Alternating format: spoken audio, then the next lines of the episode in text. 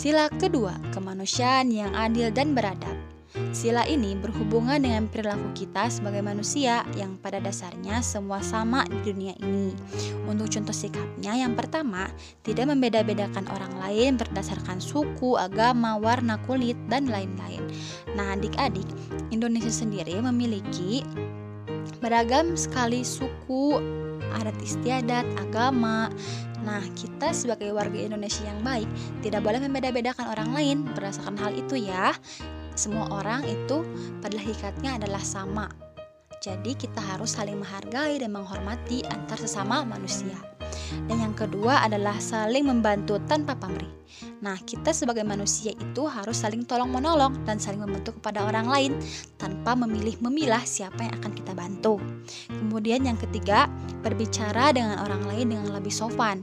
Nah, kita sendiri sebagai bangsa Indonesia memiliki adat istiadat bahwa kepada yang lebih tua kita harus lebih sopan dan menghargai dan untuk yang lebih muda kita harus saling menyayangi dan menghargai juga ya terutama dalam sikap dan berbahasa kita kita harus menjaga bahasa kita dengan baik ketika berkomunikasi dengan orang lain. Yang ketiga, saling menyayangi dan menghormati terhadap sesama.